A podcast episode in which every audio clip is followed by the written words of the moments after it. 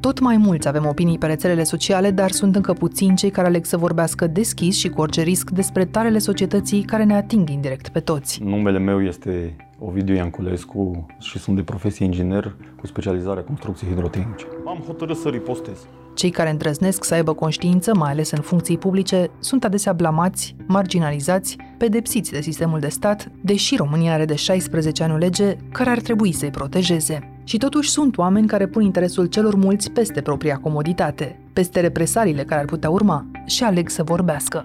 Era un haos total. Și am zis, domne, mă complac într-o mocilă care îmi va trece și de gât și de cap. Am spus, nu se poate așa ceva. Și am început să vorbesc.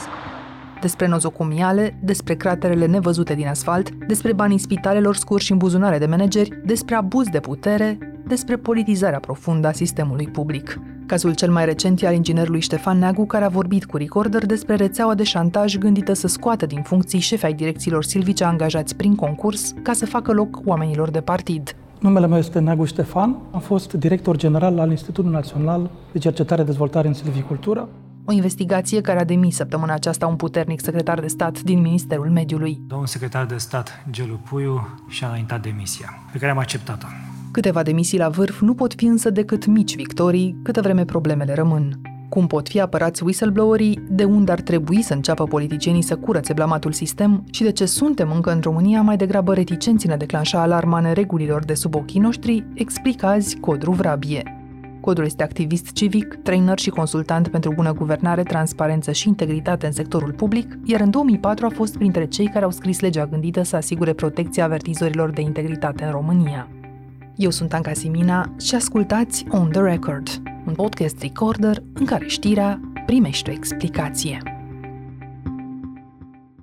Mi-ar plăcea să încep așa optimist și să spun că whistleblowing-ul, nu știu, e un fenomen în România și de asta vorbim noi astăzi despre oamenii care trag aceste semnale de alarmă, dar mă tem că nu-i încă așa. Tu ce zici? Ne-a intrat așa și nouă în sânge să semnalăm asumat când ceva e profund disfuncțional sau cei care o fac sunt mai degrabă niște excepții? Mi-e teamă că încă ne aflăm pe tărâmul excepțiilor, deși cazurile de avertizare whistleblowing l-am tradus în limba română uh, prin avertizare, iar whistleblower prin avertizor. Numărul real de cazuri este mult mai mare decât ce putem vedea noi în spațiul uh, public. Și asta pentru că e de natura legislației privind protecția avertizorilor, că avertizorii și avertizările lor cu adevărat sunt protejate. Uh-huh. În uh, perioada 2003-2013,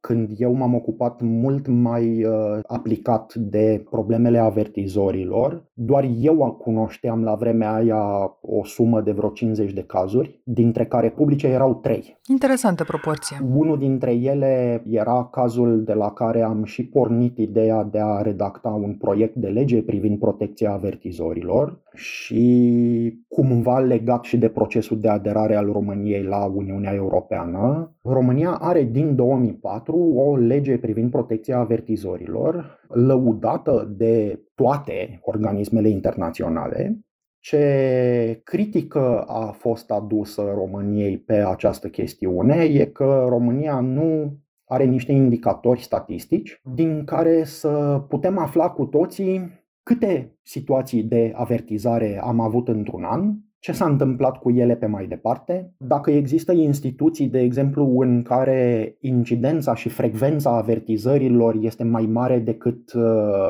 ar fi cu ghilimele normal, astfel încât să poți să folosești aceste date statistice ca să corectezi situația. Și ca să încurajezi pe ceilalți, văzând că mai sunt unii ca ei care le ridică probleme, să încurajezi pe toți, de fapt, să o facă. Pentru că or fi, într-adevăr, mult mai mulți decât cei pe care îi vedem, dar, în general, oamenii tac. Și tac, deși știu, înțeleg, văd de cele mai multe ori că tăcerea lor ne costă pe toți. E o chestie care mie mi se pare foarte interesantă, ține poate de cultură în sensul foarte larg al cuvântului în societatea românească, un chiriaș care vede că dacă nu face nimic o să se spargă țeava de apă de la bucătărie sau de la baie și o să fie inundat, pune mâna și repară țeava. După care îi spune proprietarului, uite, am făcut aceste lucrări, te rog frumos să te gândești cum faci să nu mai apară riscul cu țevile și pe viitor. Bun, dacă ne mutăm în spațiul public și discutăm despre avertizări, e exact același principiu. Un avertizor este o persoană care vede că în cultura organizațională dintr-o instituție sau dintr-o companie sau dintr-o organizație sau dintr-un partid politic sau de pe o scară de bloc, ceva nu merge bine. Și înainte ca să explodeze situația, trage un semnal de alarmă, avertizează, anunță, băi oameni buni, faceți ceva în legătură cu chestia asta, pentru că aici, spre deosebire de țeava din baie, omul nu poate să intervină de unul singur, că nu are la îndemână nici sculele potrivite și nici puterea de a face ceva. Dar ăsta este principiul, este exact ca țeava din baie. Acum, care e discrepanța și ce mă miră pe mine este că în societate sunt sute de mii de chiriași care repară țevile sau anunță că e nevoie să fie reparate țevile, dacă când iei exact aceiași oameni și îi pui în locul de la birou, de la locul de muncă, ei nu mai fac același lucru cu privire la instituțiile, organizațiile, partidele, companiile în care își desfășoară activitatea. Și asta pentru că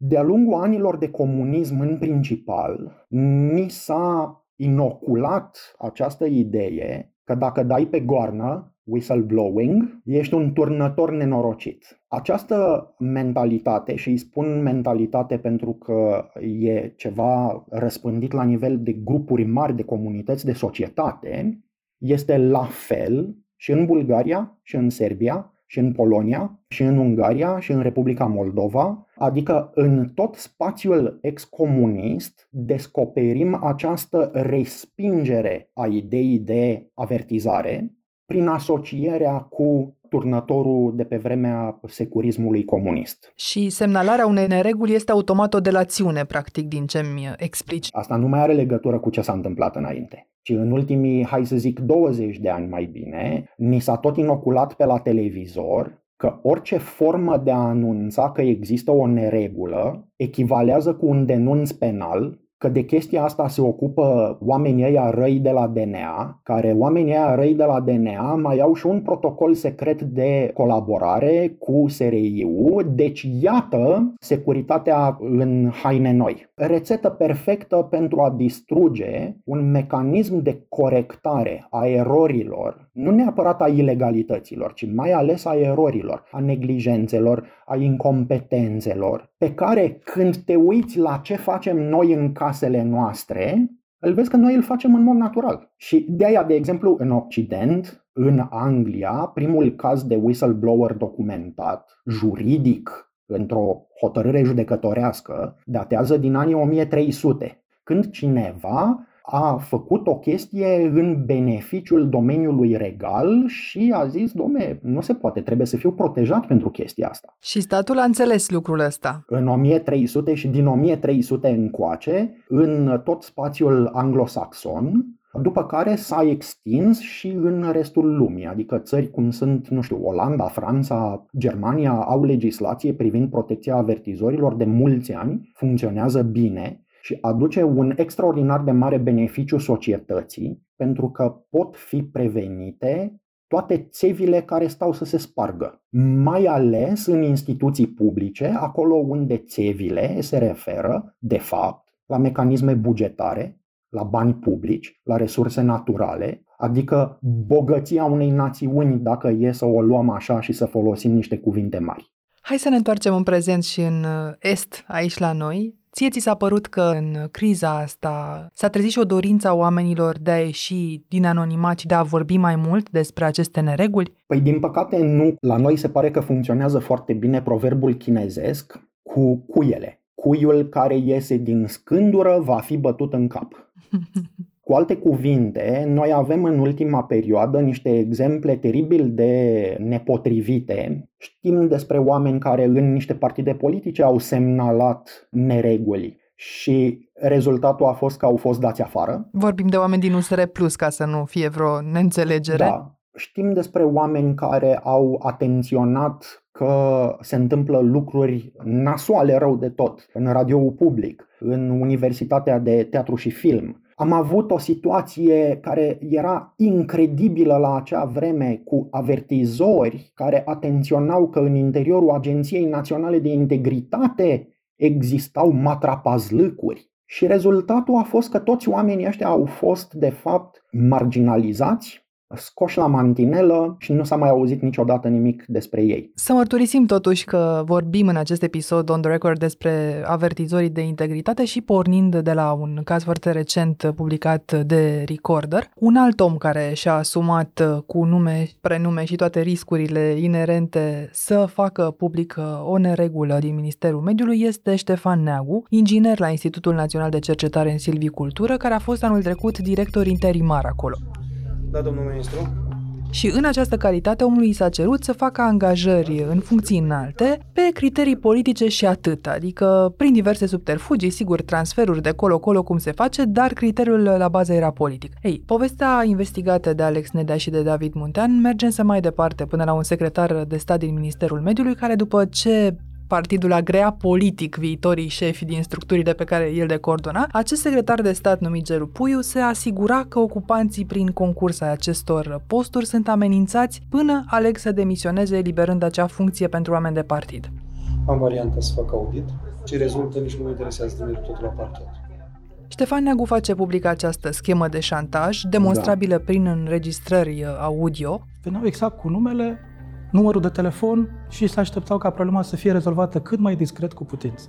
O asumă în fața camerei, deci riscă. Cum spuneai, posibilele urmări sunt greu de anticipat, însă mă întrebam, intră acest om obișnuit în definiția avertizorului pe care legea de care mi-ai vorbit ar trebui să-l protejeze? Așa la prima vedere că nu pot să dau un verdict uh, definitiv eu fără să mă uit la toate detaliile, dar la prima vedere pare că domnul Neagu este un avertizor care a ales să nu-și mai protejeze identitatea și, în egală măsură, a ales să raporteze despre neregula pe care a constatat-o în afara cadrului instituțional în care el își desfășoară activitatea. Bănuiesc că dumnealui și-a făcut un calcul că represaliile pe care le poate suferi domnia sa pălesc ca importanță față de nevoia de a proteja, în acest caz, pădurile României, ceea ce mie îmi spune că e un comportament etic de toată lauda. Dacă, de exemplu, se va descoperi că domnul Neagu are și o agendă ascunsă, nu știu să fie cazul, nu vreau să arunc vreo umbră de îndoială, dar s-au mai întâmplat alte cazuri în care așa s-a descoperit la un moment dat. Și atunci lumea a spus, e, vezi, domne, că avea de fapt un alt motiv pentru care a făcut asta. Și eu zic, măi, oameni buni, haideți să fim clari și lămuriți. Ce contează din ce motiv a spus el, atenție, țeava stă să crape? Vrem să ne inunde sau vrem să nu avem țevi care să crape? Ce contează motivația? Și ăsta este motivul pentru care legea română, care e în vigoare de 16 ani, nu se uită absolut deloc la motivația avertizorului, ci spune foarte clar că avertizarea este prezumată că e de bună credință. Asta înseamnă că cel acuzat are sarcina să dovedească faptul că era de rea credință, dar de cele mai multe ori lucrul ăsta nu e relevant. Ce încerc să spun este că există un set de plase de siguranță care ajută avertizorul să fie cât se poate de bine protejat împotriva represaliilor. Cel puțin în teorie și pe calea directă nu se poate ajunge la consecințe nefaste, pe căi indirecte însă știm foarte bine cum funcționează statul român. Aici, din cazurile pe care eu le știu, 95%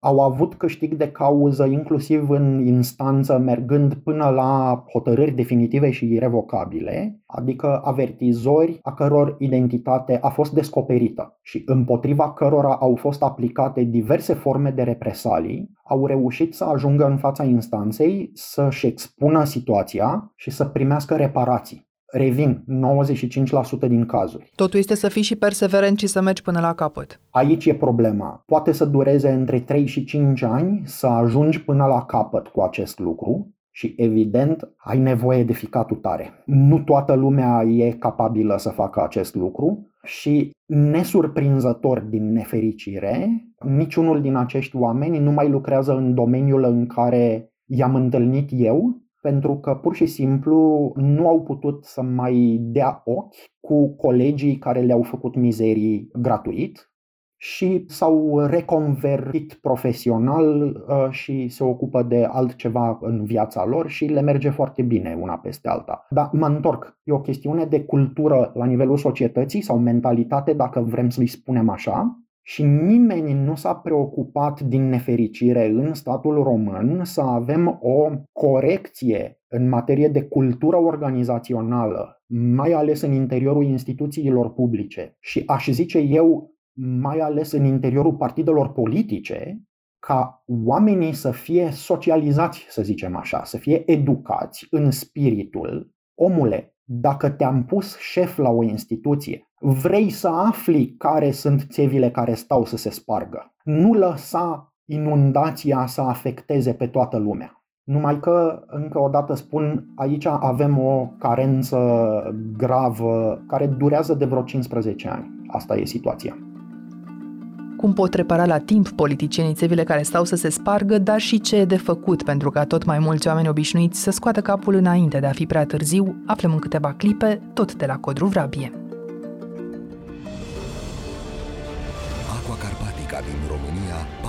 Apelor minerale. Codru ne-am întors la discuția noastră. Cazul uh, lui Ștefan Neagu, făcut cunoscut de investigația Recorder, e încă proaspăt, iar uh, consecințele nu vin atunci când vin chiar de la ora la alta, dar hai să ne întoarcem la exemple recente și să vedem ce s-a întâmplat cu avertizori cunoscuți, așadar oameni care și-au asumat să vorbească în fața camerelor și nu în spatele anonimatului, și dacă a meritat, dacă s-a rezolvat ceva și pentru societate. Pot să vă amintesc de situația de acum câțiva ani, nu sunt mai mult de patru, cred, de la CNADNR, cred că așa se numea, Compania Națională de Drumuri și Autostrăzi. Poate vă aduceți aminte că și acolo au fost niște avertizori care au atras atenția că există niște probleme cu niște tronsoane de autostradă.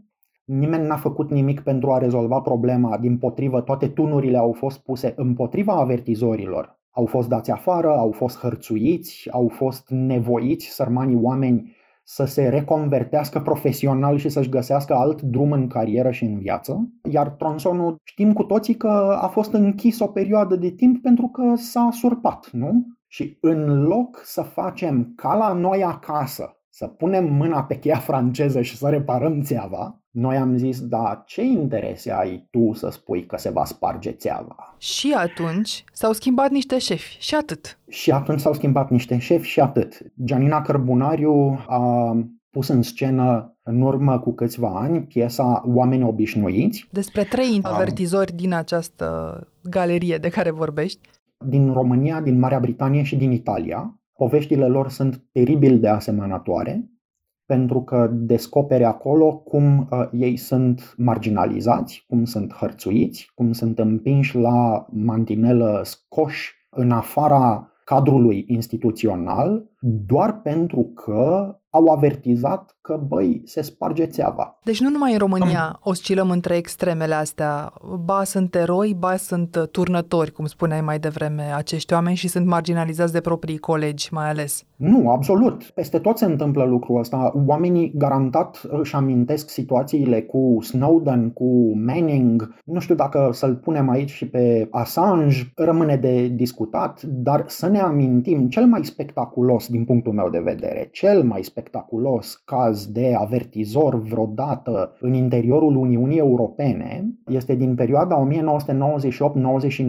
cu domnul Van Buitenen, care a avertizat că doamna Edith Cresson, comisar european la acea vreme, făcea niște matrapazlăcuri cu bani publici la cabinetul ei de comisar european. Rezultatul a fost că întreaga Comisie Europeană a lui Jacques Santer a fost demisă de Parlamentul European și de Consiliu. Les membres de la Commission ont décidé ce soir à l'unanimité de remettre collectivement leur démission. Și în locul său a venit apoi comisarul Jacques Delors. Doamna Cresson nu a mai pupat niciodată nicio formă de funcție publică. Domnul Van Buitenen, ceva mai târziu, a devenit parlamentar european și de la povestea asta din 98-99,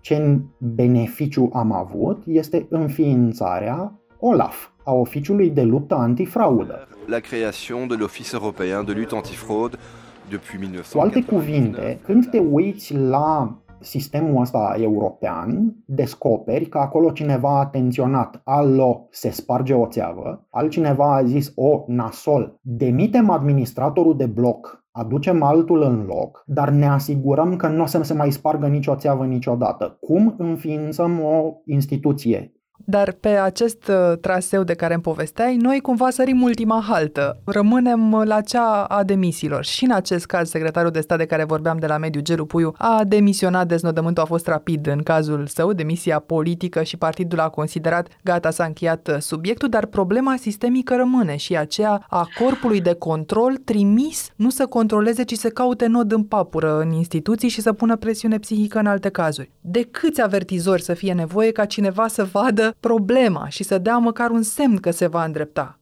Eu mă aflu în această situație neplăcută pentru mine personal. Se împlinesc vreo 10 ani de zile de când tot spun că avem nevoie la numirea în funcții publice a diverselor persoane de niște criterii nu doar de integritate, cum se tot vorbește în public, care sunt importante, dar și niște criterii de competență. Pentru că atâta vreme cât vor fi numiți șefi de instituții care sunt incompetenți, oricât de integri ar fi ei, mai devreme sau mai târziu vor fi puși în situația de a ceda. Prin urmare, avem nevoie ca oamenii care ajung în astfel de funcții să fie în egală măsură integri și competenți. Pentru că un om de la un corp de control, care este și integru și competent, e trimis în control, își face treaba, dar nu caută și nu găsește nod în papură. Și nu amenință. Exact. De asemenea, dacă avem un mecanism prin care spunem că niște posturi au fost ocupate prin concurs, nu ne place performanța, putem să explicăm acest lucru.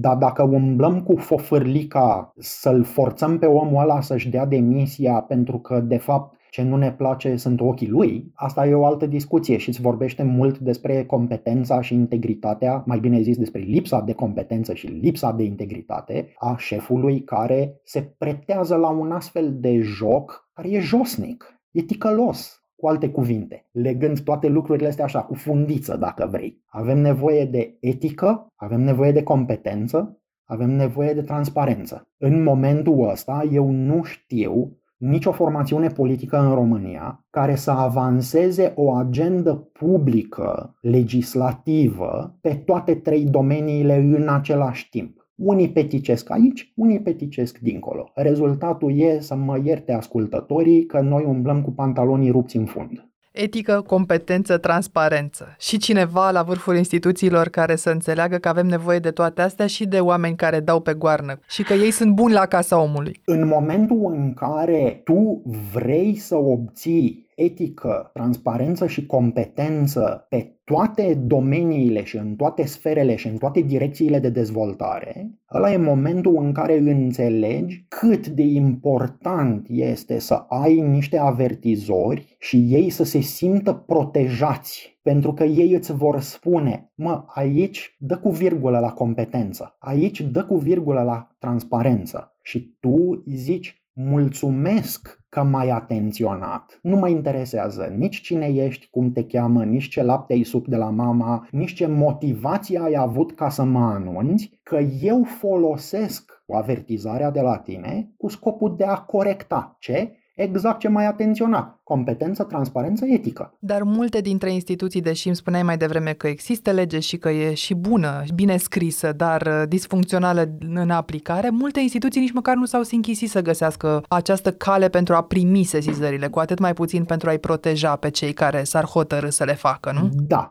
Și atunci, uh, într-un fel, ne, ne ajută contextul în care Comisia Europeană a dat o directivă în 2019 pentru protecția avertizorilor. Au trecut de atunci, iată, 2 ani. Am făcut uh, vreun pas înainte ca să întărim protecția asta sau măcar să audă lumea de ea, să știe despre ce e vorba. O primă observație care e foarte interesantă pentru mine este că directiva asta a primit undă verde, acordul final s-a negociat compromisul, să zicem așa, acordul la nivelul Consiliului, fix în timpul președinției României. Doamna Dăncilă adică, a patronat între ghilimele.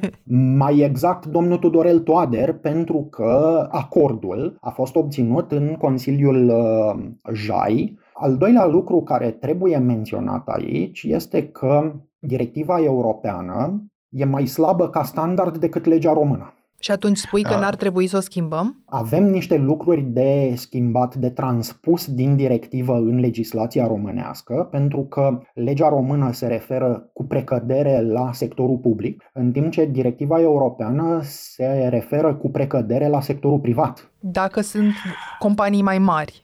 Da, din perspectiva asta avem niște lucruri de transpus. Ce îmi doresc eu este ca legea de transpunere a directivei să nu coboare standardul pe care noi îl avem deja din 2004 încoace. Adică să nu strice. Să nu strice, da, să nu strice. Ministerul Justiției a pus în dezbatere publică un proiect de lege Mie personal nu-mi place, pentru că proiectul de lege, în esență, spune că se abrogă legea română din 2004 și că o să avem o lege nouă care se aplică în egală măsură în sectorul public și în sectorul privat. Și eu nu pot să fac altceva din locul și rolul meu de simplu cetățean decât să promit public că voi face tot ce se poate ca acest lucru să ajungă la Curtea Constituțională și să demonstrăm că e neconstituțional să cobori standardul de protecție pentru avertizori. Lasă legea asta, draftul deocamdată, legii noi, lasă loc pentru sesizări anonime?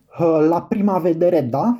Dacă privești mai în adâncime, descoperi că nu prea. Deci se află um, dacă ești tu ăla care a ridicat două degete sau a scris ceva. Se poate afla și mi-e teamă că se poate afla sub textul din draft mai ușor decât sub textul pe care îl avem noi în momentul de față. Îmi amintesc în această poveste de un episod pe care mi l-a relatat unul dintre medicii ATI foarte buni din țara asta în acest podcast și îmi spunea așa, m-am dus cu un memoriu din partea asistenților medicali și al personalului de la Spitalul Universitar la ministrul de atunci Sorina Pintea, un memoriu care ar fi trebuit să asigure anonimatul celor care l-au scris. Mi s-a spus, da, da, da, facem, trecem, o să am grijă și peste câteva zile managerul spitalului a fost avertizat și toți oamenii ăștia au avut de suferit. Femeia a fost dată afară de la spitalul universitar din capitală după ce a făcut greva foamei. Motivul, în acest timp, a lipsit nemotivat de la serviciu. Deci cam da. așa funcționează azi în România sistemul de avertizare dacă politicianul vrea să nu protejeze, de exemplu, oamenii de acolo, chiar dacă legea ar face-o. De aia e bine ca între avertizor și decident să existe o verigă intermediară care în primul rând asigură protecția identității pentru avertizor și în al doilea rând scoate esențialul din avertizare și îl oferă decidentului fără nume. Așa ca toți factorii de igienă, când ei sunt prezenți și miros frumos, nimeni nu-și dă seama. Dar dacă factorii de igienă sunt absenți, tuturor ne pute. Mecanismele de protecție a avertizorilor sunt un astfel de factor de igienă. Atunci când ele există și funcționează bine, nici nu ne dăm seama. Când el nu există sau când el nu funcționează bine, începe să ne pută. De ce? Pentru că tocmai s-a spart țeava. Și acum înțelegeți că atunci când vorbeam despre țeava de la baie, nu mă refeream la aia de apă, ci la aia de la wc Recapitulând, indiferent care e țeava, statul pare că trage de timp cu repararea ei, dă senzația că avertizorii ăștia mai mult îl încurcă și că nu e prea preocupat să le câștige încrederea. Mecanismul ăsta îi încurcă în principal pe politicienii care vin din niște rețele de patronaj, corupție, trafic, adică cei care vin dintr-o zonă de exercitare abuzivă a puterii sunt incomodați de ideea avertizării pentru că scoate la iveală exact componenta abuzivă din exercitarea puterii. Când ei sunt foarte preocupați, în primul rând să-și împartă funcțiile astea că n-au ajuns uh, multă vreme la ele da. și apoi să stingă vreun scandal dacă apare, repede, repede așa, dar problemele, da. cum spuneam, rămân nerezolvate, că e vorba de corupție, de trafic de influență, de bani publici cheltuiți uh, halucinant sau de politizare, cum vedem acum. Inclusiv trafic de persoane din nefericire. Eu țin minte cazul unei avertizoare dintr-o direcție din asta de protecția copilului și pur și simplu șeful ei livra copii la o rețea de trafic de persoane. Era ceva inimaginabil. Înseamnă că de teama hărțuirii se poate ajunge, cum am văzut deja, la tragedii. Absolut. Există ieșire sau, dincolo de presă, cine ar trebui să câștige în primul rând încrederea oamenilor pentru că această reticență colectivă de a vorbi de nereguli cu probe, cu argumente, să fie depășită de cât mai mulți? Răspunsul cel mai scurt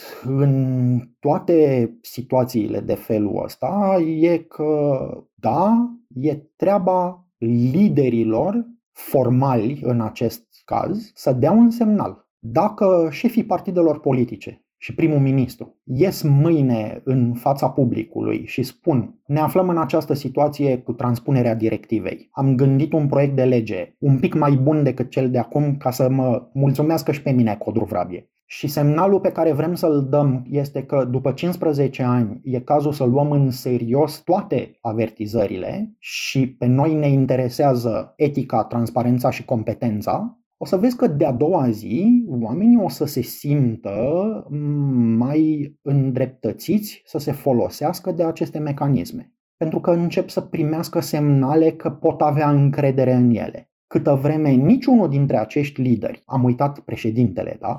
Ciudat, oare de ce l-am uitat? Probabil pentru că nu vorbește. Dacă niciunul dintre acești lideri nu vorbește despre subiectele astea care sunt importante pentru încrederea populației în cadrul instituțional în transparența, competența și integritatea instituțiilor publice, atunci nu are cum să se nască o nouă atitudine la nivelul indivizilor care să dea rezultatele pe care cu toții le așteptăm și treptat să schimbe acea mentalitate despre care vorbeam la început. Putem să ne păcălim că va veni un jurnalist sau un ONGist și va face cu tare și cu tare lucru, că va veni un director executiv de companie și că va face cu tare lucru. Sunt importante lucrurile astea, dar ele nu sunt suficiente. Prin vocile lor, de la Camelia Roiu la Ovidiu Ianculescu, Ilie Covrig, Gabriel Musteță și cine au mai fi, oamenii și-au făcut partea. Rămâne ca și politicienii să-și o facă pe lor. Și politicienii și oamenii obișnuiți. Eu mă întorc la metafora cu țeava spartă. Păi omului Dumnezeu, dacă tu la tine în casă așa faci, de ce faci altfel când te duci la serviciu? Care e mecanismul? Din ce motiv crezi că la serviciu se poate altfel? Nu se poate altfel. E la fel ca la tine acasă. E simplu.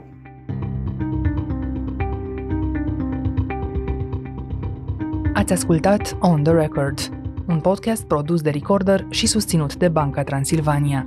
Ne găsiți pe Apple Podcast, pe Spotify sau pe orice aplicație de podcast pe care o folosiți. De asemenea, ne puteți urmări pe canalul On The Record de pe YouTube. Ca să nu ratați niciun episod viitor, nu uitați să dați subscribe. Vă recomandăm să ascultați și podcastul BT Talks, disponibil pe bancatransilvania.ro podcast. On The Record are ca editori pe Cristian Delcea și pe Mihai Voina.